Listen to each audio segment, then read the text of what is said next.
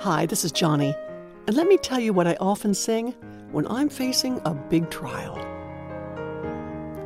All to Jesus I surrender, all to Him I freely give.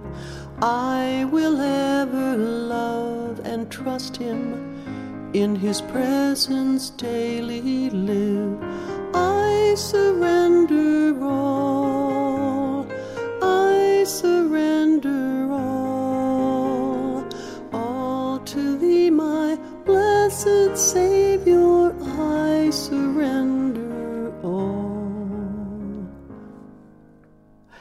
Listen, friend, when you're going through a tough time, maybe some great affliction, this is the hymn, I surrender all.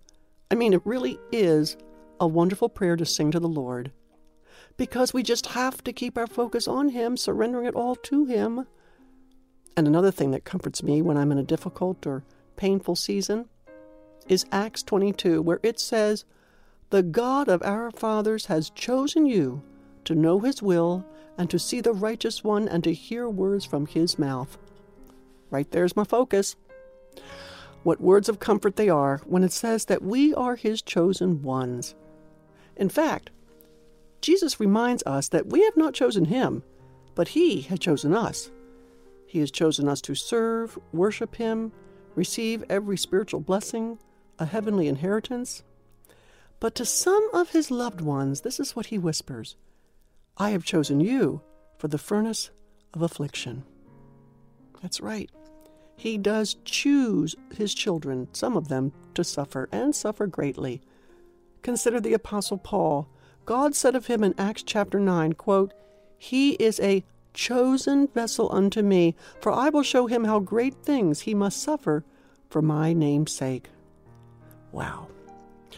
Chosen to serve him? Yes. To praise him? Of course.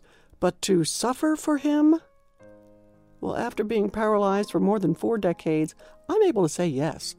That's right, yes. God gives special promises to those who have been especially chosen. And if you have severe aches and pains, or a husband gone astray, maybe you have a wife with manic depression, if your knee or hip surgery has gone all wrong and you're in some other painful circumstance, God has a word that is spoken particularly for you. Friend, you are a chosen vessel chosen to suffer. And why is that? Well, that's where the comfort kicks in. Your suffering has been screened carefully by the hand of God. He knows exactly how much you can handle. Better yet, God's got a purpose, an awesome and wonderfully divine purpose that will have eternal repercussions for all time.